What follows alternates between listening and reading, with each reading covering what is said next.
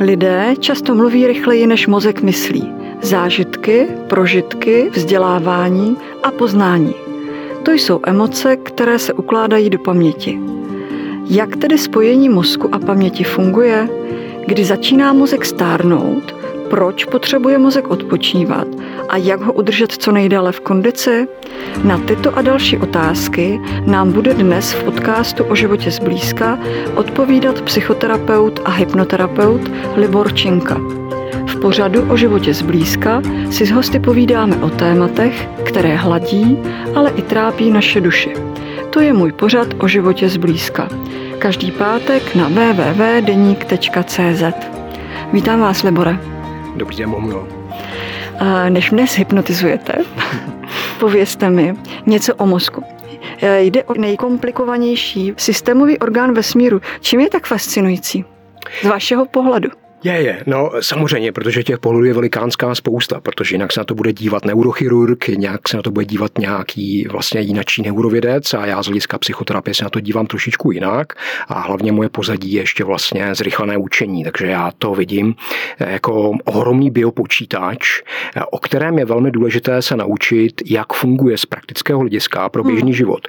To znamená, když si představíte běžnou populaci a představíte si, že lidé mají mobilní telefon, tak a teďka si představíte, že třeba děti, které chodí do školy, používají mobilní telefony, hmm. tak může být zajímavé zjistit, že vlastně většina lidí ví o svém mobilním telefonu víc než o svém mozku.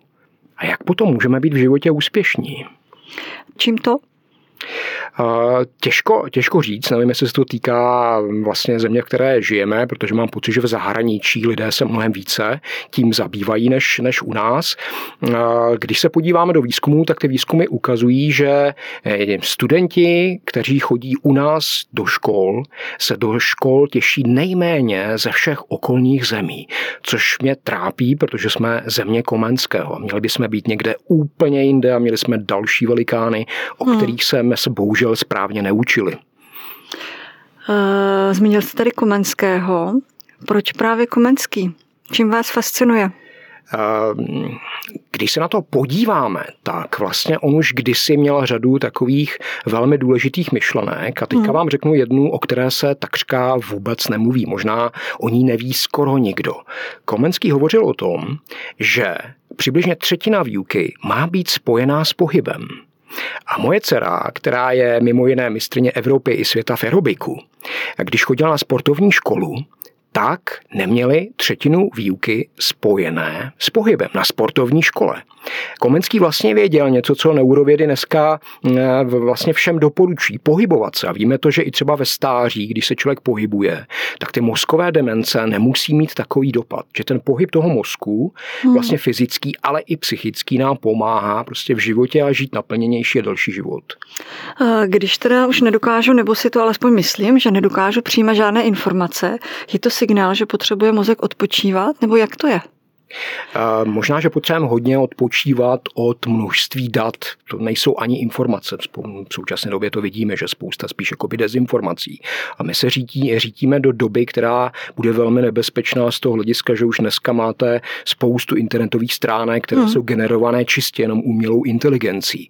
Takže my se potřebujeme velmi dobře orientovat v tom, co to jsou informace. Ale to je zase další obor, který zase naše školství dlouhodobě opomílo. To znamená, umět správně vybírat informace se začíná učit až v poslední době.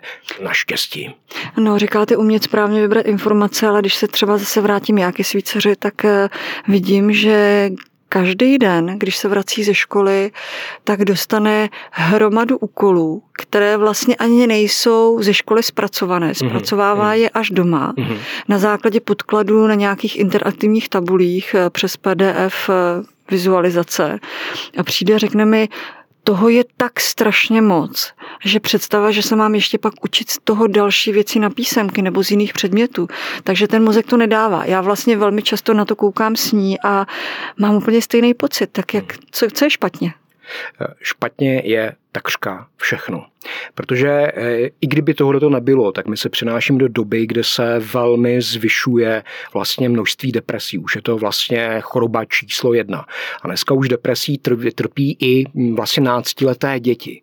A jsou velikánské vlastně mm, takové, aby to řekl, odhady a, a i když budeme hodně při zdi, tak si můžeme uvědomit, že tyto děti za třeba 10-15 let budou mít své vlastní děti, jestliže už oni dneska trpí depresemi, jestliže už jsou takhle pod takovýmhle ohromným tlakem toho, co vy jste popsala, tak eh, to bude velmi, velmi špatné. Eh, školství nepochopilo, a teďka nemyslím, jsou tam skvělí učitelé, já vždycky hovořím o tom, že jsou skvělí učitelé, ale bohužel jich je strašně málo. To by měla být přece instituce, která je plná vzorů. V školství nepochopili například, že jeden ze zásadních životních zákonů je Paretův zákon. Zákon, kterému se jinak říká zákon 20 na 80. My si potřebujeme vybírat to malé množství informací, které jsou kritické kriticky důležité, které vytváří největší efekt, největší zisk a nikoliv se zabývat 80% informací, které vytváří velmi málo. To, co vy jste popsala, je ta eh, bohužel častá zkušenost většiny rodičů, ale bohužel i učitelů. Oni to také vědí, že vlastně stoupá množství té látky a ty osnovy jim to pořád podsouvají. Když, pardon, že vám skáču hmm. do řeči, když to vědí rodiče a vidí to i většina pedagogů, jak je možný, že když vy tady máte jinou tezi a znáte vlastně i řešení toho, jak by se vzdělávání mohlo urychlit, zpříjemnit, eh, být pro toho jedince i zajímavé, proč to tak není? Eh, proč to tak není? Těch důvodů je celá řada a já vám teďka řeknu jeden, který možná ještě mm, nezazněl vůbec eh, nikde v žádné veřejné debatě. Eh, možná mnozí z vás víte, co je to stokholmský syndrom. Kdysi se stalo ve Stockholmu, že dva lupiči vešli do banky a chtěli ji vyloupit. Jenomže se jim to nepodařilo uniknout, to znamená, drželi tam rukojmí přibližně týden a když byli osvobozeni, hádejte, co se stalo. Eh, ti lidé, přestože tam byli vlastně rukojmími a ti lidé se k ním nechovali hezky, tak oni začali ty vlastně své únosce hájit. A já říkám, že tohle to je vlastně celospolečenský stokholmský hmm. syndrom. My si zvykneme na špatné zacházení, už nevidíme žádné lepší vzory a začneme to brát jako normy. A to bohužel má vliv na nás a má to bohužel vliv na celý svět. Hmm. Myslíte si, Libore, že generují vědomí naše mozky, nebo je to něco, k čemu máme jejich prostřednictvím přístup? Je, to je asi velikánská filozofie, jak to, jak to je. My když se narodíme, tak samozřejmě ty myšlenky, ty všechny vzory přichází zvenku. Mm. Já jako psychoterapeut se zejména zabývám tím, jak odvěrovávat ty mozky, kterým bylo říkáno, na tohle to nemáš, jo, na tohle to potřeš talent, tohle to je těžké, jo, jazyky jsou těžké, matematika je těžká, jo, hele, mě ruština nešla, tátovi taky ne, tak se nediv, jako že ti to v té škole nejde. Tohle jako jakoby laická genetika, tyhle ty sugestce, to je centrum vlastně mé práce, protože já jako hypnoterapeut dominantně moje práce je odsugerovávat tyto vlastně zažité nesmysly. Jak to děláte? to je také vědní, vědní obor, ale představte si hypnoterapeuta jako odborníka na IT. Jako když máte počítač a něco se vám tam pokazí a vy z toho laicky používáte, tak se díváte na tu obrazovku, dokážete někam kliknout, něco rozkliknout, ale ten odborník na IT to dokáže rozkliknout dál. Odborník na IT mě většinou řekne, restartovala z počítač? Uh, ano. A to je další věc, kterou my potřebujeme. My potřebujeme, řekněme, třetina mých klientů, nebo minimálně čtvrtina za poslední roky, čtvrtina mých klientů jsou lidé, kteří mají problémy se spánkem, kteří nerestartují, kteří se nevypínají, kteří zase pod vjem toho vzdělávacího systému, po té sugestce, musím zvládat všechno, se to všechno snaží zvládat a potom mají deprese. Všimněte si, že eh, nejenom ve školách, ale rodiče potom na to přistoupili, to je další část toho stokholmského syndromu, eh, kdy vlastně chceme po sobě a po druhých být dokonalí. Hmm. Ve škole samé jedničky jedničky. Uh, ukažte mi učitele, který ve škole má dneska samé jedničky za všech předmět, ze všech předmětů. To je nesmysl. To je velmi nebezpečná sugestce. My potřebujeme se naučit vybírat, potřebujeme se naučit specializovat, protože pokud se budeme učit věci všichni stejně, tak vlastně nebude žádná kreativita, nebude žádná originalita. Tento svět díky tomu může zahynout. Souhlasím, nicméně tak mi vysvětlete, když vy vlastně máte jinou alternativu, možnost vzdělávání jinak, dostaneme se k tomu později, tak eh, nedopadne to úplně stejně, kdyby všichni chodili za Liborem Činkou a vlastně absolvovali jeho kurzy, jeho semináře, myšlení, vědění hmm. přes mozek, nebudou všichni stejní? Já teď řeknu jednu věc, která bude znít velmi tvrdě, ale vzdělávací systém je takřka na hraně nebezpečné sekty kde jsou povolené jenom určité postupy, počítá se té tím způsobem, vyjmenovaná slova se říká jenom té tím způsobem, nenabízí to kreativitu. Kreativita začíná, když máte nejméně tři varianty. Takže když budete chtít, tak se pokusíme divákům vysvětlit, jak je možné třeba počítat a jak je možné třeba počítat takovým způsobem, že i ti, kteří si mysleli, že mají problém s matematikou, tak ten problém přestane existovat. Že začnete používat přirozené zdroje, ne abstraktní zdroje, protože učitelé za to nemohou, mě to na školách neučí, ale ve skutečnosti neexistuje žádné abstraktní myšlení. Myšlení je vždycky konkrétní, ale je pouze tak hluboko v podvědomí, že my o tom ani nevíme, že je konkrétní. Jakmile ty věci konkretizujeme, tak v tom hmm. okamžiku začneme krystalicky jasně prostě mít souřadnice, s kterými můžeme pracovat a přestanou existovat chyby. Lze tedy nějak mozek rozvíjet, eh, kromě standardního přečtu si, nabifluju se, našprtám se jinak? No rozhodně a tohle bychom měli přesně tohleto zahodit. Přečtu si, našprtám se, nabifluju se, jo, jdu na zkoušku. To je naprosto nesmyslné. Představte si třeba takovou situaci, kde se člověk učí slovíčka, libovolného jazyka. Hmm. A většinou máme tendenci se zakrývat, protože nám to říkali, zakrývejte si ten jeden sloupeček. Ano. A teďka je zajímavá věc, a to je to, čím já se zabývám, že já učím lidi vidět právě alternativy v reálném životě. Co se stane, když chcete něco udělat, jdete to udělat a zapomenete. Co uděláte? Vrátím se zpátky. Vrátíte se zpátky. Samozřejmě, a teďka to dělám často. Můžu se vás Bohumilo zeptat, v které třídě vás tohle naučili, to je ten postup? Ježíš, to vůbec nevím, to naučil ve třídě, jsem se aha, asi naučila aha. sama, když jsem hledala bábovičku na písku, pravděpodobně. Vida. A zeptám se, kolik vám bylo let, když jste navštěvovala očišlávací kurz pořádaný ministerstvem školství? Myslím si, že nikdy, já jsem asi nešišlala. Aha. A pokud máme správné vzory, pokud máme pestré vzory, tak jsme schopni se naučit cokoliv. Ta kapacita toho mozku je, a třeba u jazyku může to znít velmi překvapivě, jazyk je instinkt, což víme od roku 1957 hmm. a nikdy se nesmí učit dominantně přes gramatiku. Ta tam může být do, dodávána kvůli právopisu, když člověk já potom něco píše, ale jakmile je to nám na počátku, tak to zásadním způsobem blokuje schopnost ovládnutí jazyka. Ehm, žádné malé dítě přece neučíte, eh, co je to podstatné jméno, přídavné jméno, podmínková věta, než jde do školy. A přesto to používá.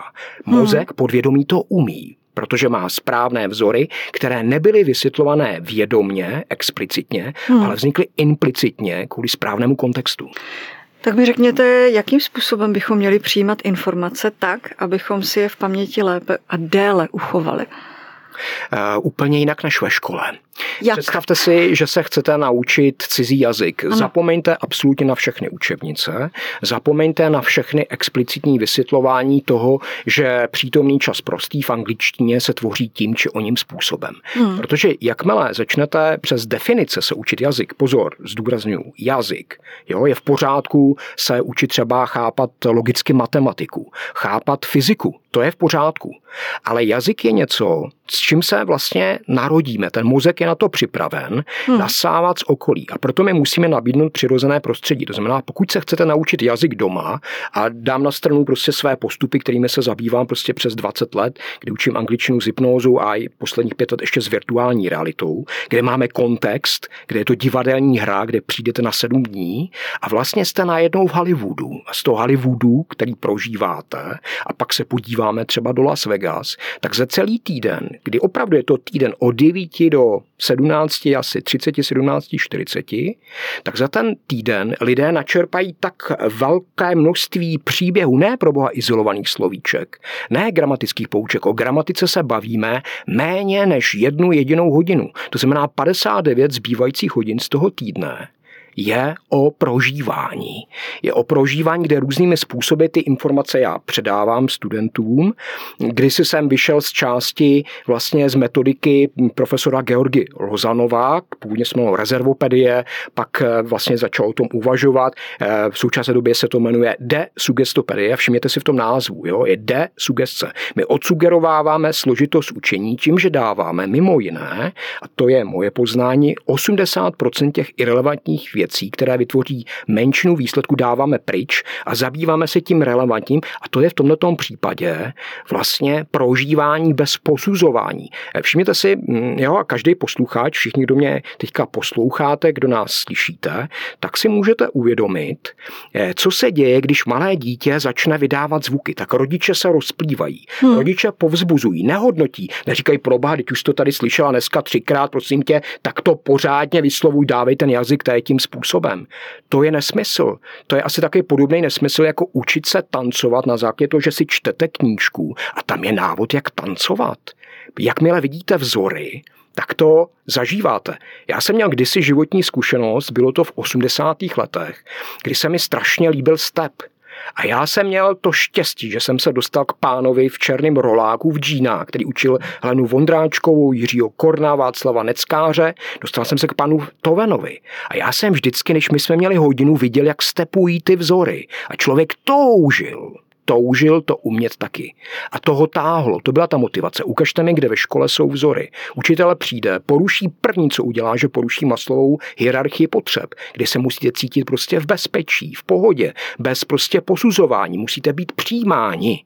To je to první, co poruší. Jo? Udělají prostě prezenci a řeknou, a nyní si napíšeme písemku nebo budeme zkoušet k tabuli. Oni dělají všechno opačně. A když říkám všechno, tak to myslím smrtelně vážně jsou vzory, jejich pár, bohužel jich není 80%, které by si to školství zasloužilo. To, co mi tady popisujete, zní krásně a říkám si, a vlastně jsme si o tom povídali spolu, ještě než jsme přišli sem do hmm. studia, hmm. jak je to teda možné, když vy vlastně máte návod k tomu, aby vzdělávání, myšlení a zatěžování mozku bylo účelové, tak proč to nefunguje? Proč ministerstvo školství, proč eh, ředitelé škol, samotní učitelé nevyhledávají jiné praktiky k tomu posouvat se dál, protože pravděpodobně asi i jim by to ulehčilo život? Eh, zásadním způsobem, protože už v 70. letech UNESCO doporučilo základy určitých postupů právě od zmíněného profesora Lozanova, tak doporučilo jako optimální metodu pro učení se nejenom jazyků. A víte, co bylo nejzajímavější? Že se ukázalo, že v těch školách, kde ta výuka byla zavedená, najednou ubylo násilí. To, co my dneska vnímáme jako kriminalitu. Tenkrát třeba nebyly drogy v takém množství. Jo, ale rozhodně by se nestávalo to, co se děje, to, co vidíme nejenom v Americe, ale bohužel v poslední době, kdy vzrůstá násilí. No, bodeď by nevzrůstalo, když jsou ti studenti pod tlakem, i to, co vy jste popsala. Každodenní zátěž. Hmm. Každodenní šílená zátěž. A další věc, ani učitelé totiž nemají vzory. Jo? Když se podíváme, co, co, co se šíří rychle, Rychle se šíří to, co vidíte. To znamená, když ve sportu je zlomen nějaký rekord, tak poměrně krátké době ten rekord je překonán, což máme klasický případ v roce 68, kdy v Mexiku hmm. Dick Fosbury prostě poprvé při skoku přes tyč vlastně při tom skoku se otočil a skočil po zádech. Skočil přibližně o dvě stopy výš. Když se podíváme třeba na legendárního golfistu Tigera Woodse, tak ten byl veden prostě od malička k lásce golfu a používal vlastně autohypnotické postupy, postupy extrémního soustředění, které je ovšem přirozené, které není vynucené nějakou autoritou. Teďka musíte dávat pozor. Prostě je tam ta, je tam ta touha. A pokud není vidět, že existuje něco, pokud není ukazovaná touha, jak to může existovat? Hmm. Já vám řeknu velmi krátký příklad. Moje dcera, která prostě je premiantka, dneska prostě studuje dvě vysoké školy, tak kdysi dávno, bylo nějakých možná 9-10 let, tak měla pravidelně ve středu bolení z bříška. Jo, někteří mi klienti mi říkají, respektive rodiče, co přichází s dětmi, že to bříško bolí i někdy, někdy jindy. Moje dcera to měla vždycky ve středu, hmm. každou středu znamená ještě byla malá, že tam nemohla být menstruace a já za jí říkám, Alenko, co se děje? A ona mi říká, my píšeme diktát. A já říkám, mm. diktát? A představil jsem tu matematiku nebo něco jiného. A on mi říká, diktát z not. Říkám, diktát z not? Co vám paní učitelka zahraje krásného? Co vám ukáže? Jo? Ukažte mi ty učitele, a jsou tací, ale jich bohužel strašně málo, kteří třeba přednesou tu kytici, jo, něco jiného. Nebo to pustěj, když to neumějí. Pustěj něco krásného. Ano, poslední dobou se něco takového trošku začíná dít, ale díky koronaviru, díky tomu, že musí vyhledávat na tom internetu. Ne hmm. díky tomu, že by to dělali. A není vůbec žádná pravda, že jim bylo bráněno, protože už od roku 2015 se vědělo, že naše školství není připravené vůbec na používání prostě počítačů, médií, elektroniky a a interaktivní tabule, to je jeden velký výsměch za desítky tisíc, které většina učitelů hmm. neumí používat. Omlouvám se prosím vás všem, vy všichni, kteří to umíte, jste Amosové. Eh, Libore, řekněte mi, je nějaký rozdíl, že teďka jsme se bavili o dětech, fungování mozku dítěte a dospělého z pohledu přijímání nových informací a učení se? Pokud budeme uvažovat o tom, že bychom se jako dospělí lidé měli učit nějakým zásadním jinakším způsobem a pokud se budeme upínat těm školním postupům, hmm. tak budeme selhávat na celé čáře a dokonce bude více problémů, eh, které se přiřazují k tomu, co se děje vlastně, když člověk stárne. Ty různé problémy, eh, různé demence mají určitou souvislost s tím, že jsme právě učeni myslet velmi omezeným způsobem, nikoliv velmi prostorovým a kreativní. Představte si strom, který má spoustu větví. Uh-huh. Teďka ty stromy spolu komunikují, ale navíc nejsou jenom vedle sebe, ale jsou ve vrstvách. A v okamžiku, my, kdy my informaci pošleme třema, čtyřma způsobama, uh-huh. tak v tom okamžiku přestávají existovat vlastně chyby. Jo, to je to, co jsem říkal, že to je, jako třeba za mnou přichází rodiče, prarodiče s dětmi a říkají, on je dyskalkulik, ona má tenhle ten problém. A já jim ukážu pár věcí, které vlastně rozšíří zásadním způsobem to fungování a najednou dokonce ty děti ani nemůžou dělat chyby. Je to stejný efekt, jako když třeba jdete nakupovat a teďka se třeba těšíte třeba v pátek, mm-hmm. jo, eh, jdete prostě, jedete do nějakého nákupního centra, zaparkujete tam nějaký minus dvojce, vyběhnete tam, nakupujete, nakupujete a teďka jdete zpátky, říkáte, proboha, kde parkuju? Protože jste si nevytvořila to vlastně se mi stává vícero, často. vícero souřadnic. No a kdyby nás učili používat mozek, tak se nám tohle to nestává. Chcete mi říct, že nepoužívá mozek? E, nepoužíváte ho kreativním způsobem, používáte ho způsobem, kterým jste byla naučena a protože tam eh, nebylo to flexibilní prostě učení, tak vlastně potom nemáme ty možnosti, které bychom měli. My máme ohromující možnosti, stačí jenom rozvíjet. Jo? Hmm. Já jsem třeba dělal kdysi výzkum, kterým prošlo 1360 vlastně lidí, kteří mi odpovídali na otázku, eh, kolik eh, vlastně hodin ve škole, na základní škole, instrukcí, kolik hodin instrukcí, jak se učit, jak si pamatovat, eh, slovíčka, matematické vzorečky, gramatiku, dějepis a tak dále jste měli. A pak jsem jim mm, říkal, a kolik jste toho měli na střední škole? A kolik jste něčeho takového měli na vysoké školy? Eh, na vysoké škole. Eh, ten výzkum je zdrcující. Teprve na vysoké škole přibývá od střední do vysoké školy nějaká instruovanost o tom, jak probíhá učení. Na základním stupni to není a tím hmm. pádem to odsuzuje ty děti k tomu, že budou dělat něco, čemu prostě uvěří, když pan učitel, paní učitelka, někdo z okolí řekne na to máš, na to nemáš. A tím pádem dochází k tomu, že ti lidé nedělají velmi často vůbec svoje povolání, nejsou spokojení, no a já se s nimi potom setkám na psychoterapii. Uh, tam teďka k vám utíkám, protože hmm. jste říkal, že umíte naučit cizí jazyk několikrát mhm. rychleji, než se třeba děti hmm. učí ve škole, nebo dospělý jedinec kvůli hmm. práci, nebo tomu, že chce cestovat, se rozhodne, že půjde na nějaký kurz nebo rychlokurs. Jak to děláte vy?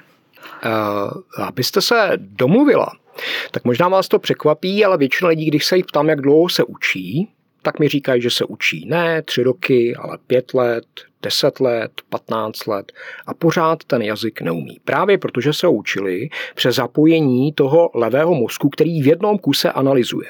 To znamená, když je vám vysvětleno ve škole třeba, eh, že nějakým způsobem dělá se ten přítomný čas prostý, což mimochodem, eh, kdo posloucháte a na chvilku se zamyslíte, tak zjistíte, že to je jedna z největších nesmyslů, který existuje. Jo, protože si položíte otázku, co je to v angličtině, present simple tense, přítomný čas prostý, uh-huh. tak zjistíte, že ten pojednává o události, událostech, které se opakují často, pravidelně, ale neodehrávají se teď. Jo, já hraju golf každou a nevím, sobotu I play golf every Saturday, tak jako přece to není přítomnost. Čili, že naopak ty gramatické poučky vás strašně zaměstnávají a všichni budete rozumět následující věci. Řekněte mi, když jste říkal tři, dokonce pět let, tak hmm. aby se člověk domluvil, jak jak rychle vy umíte člověka naučit cizí jazyk, bavme se o angličtině, hmm. protože to je asi nejvíc používaný jazyk, jak rychle dokážete člověka naučit angličtinu vy? Tak, aby když vycestuje do Londýna, přijde na letiště, bude potřebovat poradit, kam jak se dostane, v hotelu se bude chtít ubytovat, v kavárně se bude chtít dát nějaký, nějaký dezert, má pak si dát nějakou večeři a jít se někam pobavit. Tak jak dlouho vy takového člověka učit angličtinu? Přibližně kolem takových jenom 80 hodin to může trvat, kolem, když to zkombinuju, tak je to ten týdenní kurz a k tomu ještě 20 hodin vlastně eh, používání pomůcek v průběhu, řekněme, 15-20 minut každý den, řekněme dva měsíce, tak to vytvoří prostě jakoby nějakých asi dvě desítky hodin a jsem si absolutně jistý. A ta praxe je taková, Jak že to děláte? S využitím hypnoterapie pomáháme odblokovávat vlastně ty bloky, které lidé získali za celou dobu. Eh, rozvíjíme kreativitu, nepoužíváme žádné učebnice a vlastně děláme to, co navrhoval Komenský. Je to kontinuální týdenní hra, která jako kdyby se odehrávala v Los Angeles, v Hollywoodu, prožíváme tam prostě spoustu příběhů, prožíváme prožíváme je tělem, eh, z nepravidelná sloveca se učíme pomocí hry, pomocí karet, tím, že skáčeme v prostoru. Mimochodem, prostor je kriticky důležitá věc pro učení. Mě teď napadá takové slovičko metagamifikace. Nevím, jestli už je to metagamifikace, ale je to vlastně gamifikace, je to ta škola hrou, hmm. uh, vlastně jediná, která, která existuje.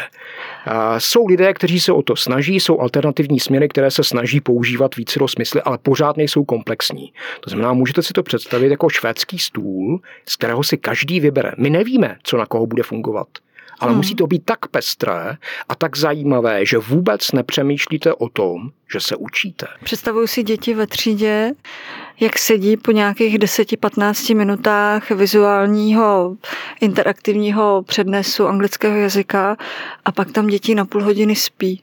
Nebo představuji hmm. si to špatně? jste poměrně hodně blízko.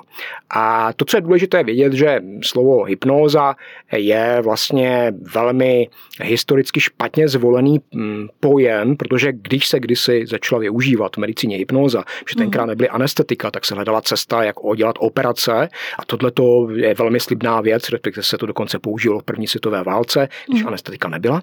Tak ta zajímavá věc ale je, že hypnoz Bůh spánku vlastně Eh, to neodpovídá, protože my, když máme zavřené oči, tak můžeme vypadat, že spíme. Eh, když si sníme, tak můžeme mít zavřené oči, ale my klidně můžeme mít otevřené oči, dívat se do dálky a můžeme něco prožívat, a nebo třeba ve sportu sportovec podává špičkový výkon, má otevřené oči, běží, skáče, ale jako kdyby to okolí bylo takové rozmazané. On je tak extrémně soustředěný, že mm. ostatní na ně působí méně. A představte si, že vy to všichni víte. Všichni to známe když jsme třeba v kině, když jsme v divadle, vybrali jsme si něco, co nás baví, tak za chvilku zapomeneme, jak jsme tam přišli. Že třeba jsme, že nahoře a pod náma je nákupák a že parkujeme v té minus dvojce. Hmm. Jo? Zmizí nám plynutí času, jsme v tom prožitku, dokonce zapomeneme na vlastní tělo a jsme fascinováni. Vemte si jednu věc. Herec si bere odpovědnost za to, že tohleto s divákama udělá. Vlastně herci jsou, nebo umělci, zpěváci, zpěvačky, jsou vlastně hypnotizeři, kteří jenom nedělají ty změny, Oni vytváří ten základní stav. Už nedělají tu změnu. My prostě lidi hmm. vtáhneme do toho děje, hmm. kdy to prožíváte celým tělem. Je nesmysl učit se, já nevím, třeba telefonický rozhovor, když koukáte do učebnice, sedíte vedle prostě nějakého dalšího studenta a hmm. řeknete si, já budu Ačko, ty budeš Bčko a teďka to prostě monotónně prostě čtete. Musíte mít ruku u ucha, musíte se pohybovat. Všimněte si jedné věci, jo? Vrátím se. Komenský hovořil o tom, že učení má být spojeno s pohybem. Všimněte si, co dělají lidé. Když telefonují, chodí a pohybují se, myšlení je spojeno s pohybem. Zase to školství nepochopilo. Kolik slovíček potřebujeme na to, aby jsme se domluvili? To závisí, eh, jak v jaký oblasti, ale pro základní domluvení ve většině situací, protože ten proces je logaritmický, hmm. takže kdybyste se chtěla domluvit opravdu skvěle, tak budete potřebovat ohromující množství, prostě slovní zásobu, ale pro základní dorozumění vám bude stačit asi 2700, 3000 slovíček a budete schopná se dorozumět přibližně v 90% situací. Hmm, tvrdíte, že gramatika není podstatná, že jde o jakýsi operační systém, hmm. ale není jediný a už vůbec ne v životě rozhodující.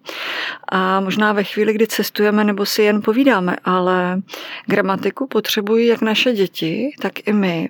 Píšeme zprávy, hmm. hledáme informace na Google v cizím jazyce, píšeme články, knihy, to si přeci odporuje.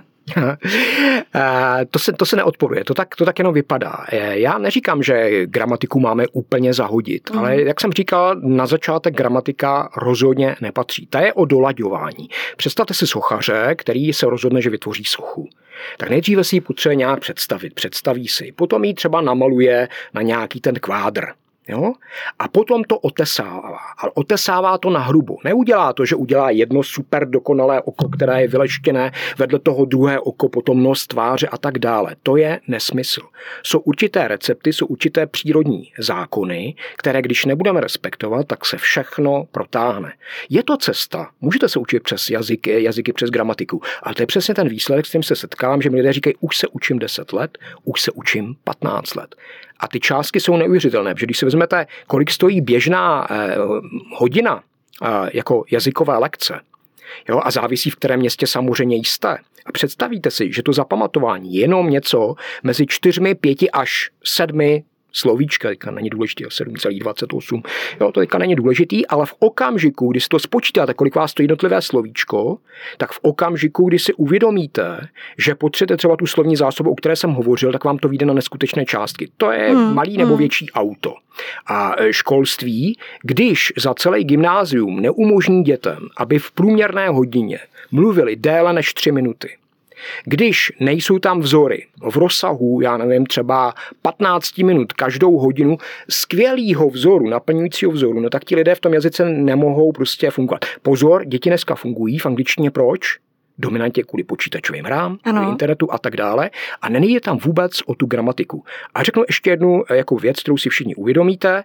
Mm, sice v poslední době umělá inteligence zaznamenala velikánský pokrok, ale možná asi víte, že překladač na Google a DeepL eh, je prostě jakoby jinačí kvalita. Hmm. A v okamžiku, kdy si představíte, že software můžete nakrmit veškerou gramatikou, veškerou slovní zásobu, tak moje otázka zní, proč to nepřekládá?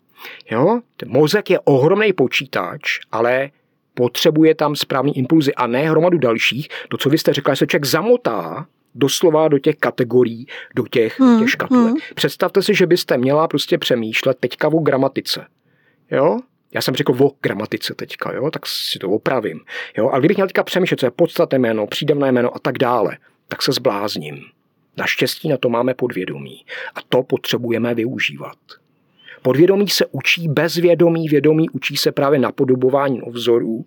My máme zrcadlové neurony, jo, dokážeme se vžívat a tak dále. No jo, hmm. jenomže když přijde prostě rozmrzelý pan učitel a je naštvaný, co zase prostě ty parchanti, on není naladěn, on není jako ten herec, který přece vychází už ze šatny a je v té své roli.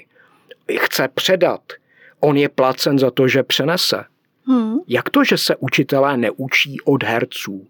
Oni jsou zodpovědní za to, že přenesou. To je jejich odpovědnost. Oni musí znát ten mozek natolik, aby to přenesli. Je to jejich práce, za to jsou placeni a rozhodně jejich práce není dávat ty nesmyslné úkoly, aby děti prostě ještě zaměstnávali hodiny rodiče.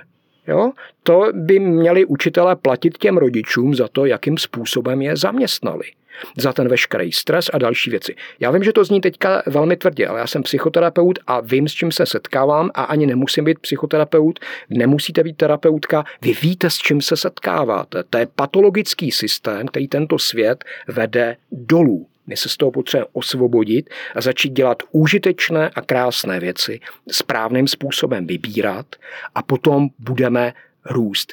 Není vzor, člověk prostě přestává. Když hmm. učitel není vzorem, jako ten herec, který si řeknu, wow, ten má hlas, ten to prožívá. no tak nevzniká přenos učení. Říkáte studie, že by měla probíhat formou hry, tedy gamifikací, ale co vzdělávání, eh, například právníci nebo lékaři, tam přeci bez mhm. biflování se neobejdou. V Německu udělali experiment, kdy eh, přední odborníci, kteří se zabývají mozkem, jeden z nich byl Frederik Fester, tak eh, vlastně se podíleli na tom, že vlastně vzdělávání, které bylo na lékařské fakultě, tak to zdrcli do jednoho roku ti studenti do jednoho roku? Do jednoho jediného roku. Jakože doktor za jeden rok? A, ne jako doktor za jeden, eh, za jeden rok, ale prostě to, co se normálně učili 6 let, jo, protože vy studujete 6 let a nejste doktor ani náhodou, to máte jenom titul. Jo, doktorem budete možná za 10 let, 15 let, až budete mít právě tu zkušenost. To je jako strašný nedorozumění a teďka v covidu se to strašně zostřilo, kdy studenti, já zase po to posluchači budu vidět, kdy třeba medici měli mít prostě praxe a nemohli je mít, nebo prostě nebyli puštěni na oddělení, protože tam je naopak překáželi. Jo? Eh, představte si, jak to bylo historicky, když někdo chtěl být zlatníkem nebo chtěl by prostě, já nevím, dělat jináčí povolání, šel k mistrovi a žil s tím mistrem a viděl všechny ty postupy od začátku. Nestalo se, že mistr dal eh, skripta a řekl, nauč si to a na konci roku budeš mít 14 dní praxi. Ten náš vzdělávací systém, který nepochopil tohleto, odtrhl teorii od praxe. A potom vzniká sice akademická inteligence, lidi, kteří vědí, ale neumí. A pak jsou, pak jsou prostě praktici, kteří prostě umí. A pak, když k tomu do tomu začnete přidávat právě řekněme gramatiku a další věci, tak ti lidé se stávají mistry. Ale nikdy to nesmí být vlastně opačně. Takže si představte, že ti lidé za ten rok když to bylo vedeno jinačím způsobem, rozuměli lidskému tělu a těm věcem mnohem lépe. Pozor, Otázka zní, proč se to nepoužívá, že? Víte, proč ten experiment se nepřenesl do praxe? Protože učitelé sami nebyli ochotni se naučit, jak mají učit novým způsobem. A jsme zase u něčeho, co není nový hmm. se do učitelů, ale je to součástí prostě vývoje, že lidé jsou prostě v určité setrvačnosti a nechtějí se učit, když už něco dělají. A tam bohužel narážíme na to, že když něco trošku funguje, tak lidé mají tendenci to opakovat a už nepřemýšlí o tom, jak to dělat lépe. Hmm. To je ta hmm. klíčová otázka. Jak to dělat lépe? Když eh, jsme si spolu psali maily, tak mi od vás přišla věta, začal jsem tvořit jiné a nové postupy podobně jako Elon Musk, který nestaví kosmickou loď stejně jako se to dělalo dříve, ale vyvíjí nová řešení, která jsou mnohem efektivnější a překvapivě mnohem levnější. Libore, opravdu si myslíte, že jste jako Elon Musk? Tak daleko nejsem a nemůžu být, protože to je úplně jinačí perspektivní oblast. Ale jsem vizionář. To rozhodně jsem a jsem praktik, protože ty věci vytvářím. Mám proto pomůcky, o kterým se lidem ani nesní, mluvící karty na lentikulární folii, kde se objevují slovíčka, kde ty barvy, obrázky, všechno hrajou, kde za tři minuty se naučíte to, co byste se třeba učila, co se týče obsahu těch slovíček jednu hodinu klasické výuky. Blížíme se k závěru. Eh, nedávno se vás v rozhovoru ptali, jestli jste genius nebo podvodník. Tak mi řekněte, co jste, Libore.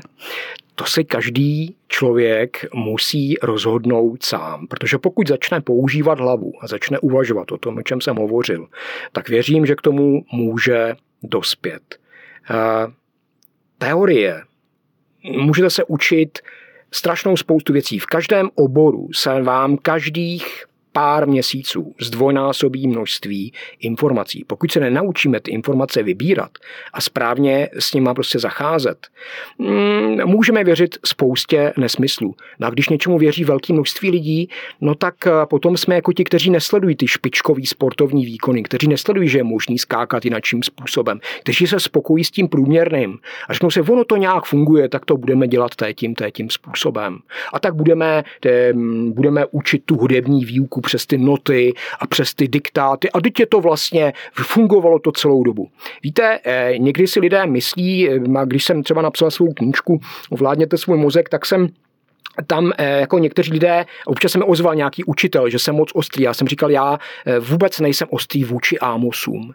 Já se velmi vyhraňuji vůči těm, jejichž heslo je, když jsem se to tak musel naučit já, tak oni taky. A to je to, čemu já říkám školní šikana. Školní šikana, která probíhá mezi pedagogy. Jakmile někdo začne učit novým způsobem, začne se odlišovat. A to neříkám, že je vlastnost pedagogiky. To je vlastnost nás jako lidí. Jakmile se někdo začne odlišovat, tak mu to ten průměr začne dávat najevo. A tohleto uníst je strašně těžký. Že to je další důvod, proč se některé věci nešíří tak, jak by se měly šířit. Tolik psychoterapeut a hypnoterapeut Liborčinka. Děkuji za dnešní trénink mozku a také za návštěvu v podcastu o životě zblízka. A i dnes mám pro vás, milí posluchači, připravený příhodný citát. Následuj své srdce, ale nezapomeň si sebou vzít i svůj mozek. Mějte se hezky a v pátek naslyšenou. Libore, děkuji za návštěvu. Já také děkuji, mějte se krásně. Milí posluchači podcastu o životě zblízka, svoje příběhy, náměty, o čem byste chtěli poslouchat příště, tipy nebo rady, pište na adresu bohumila.cihakova zavináč deník.cz.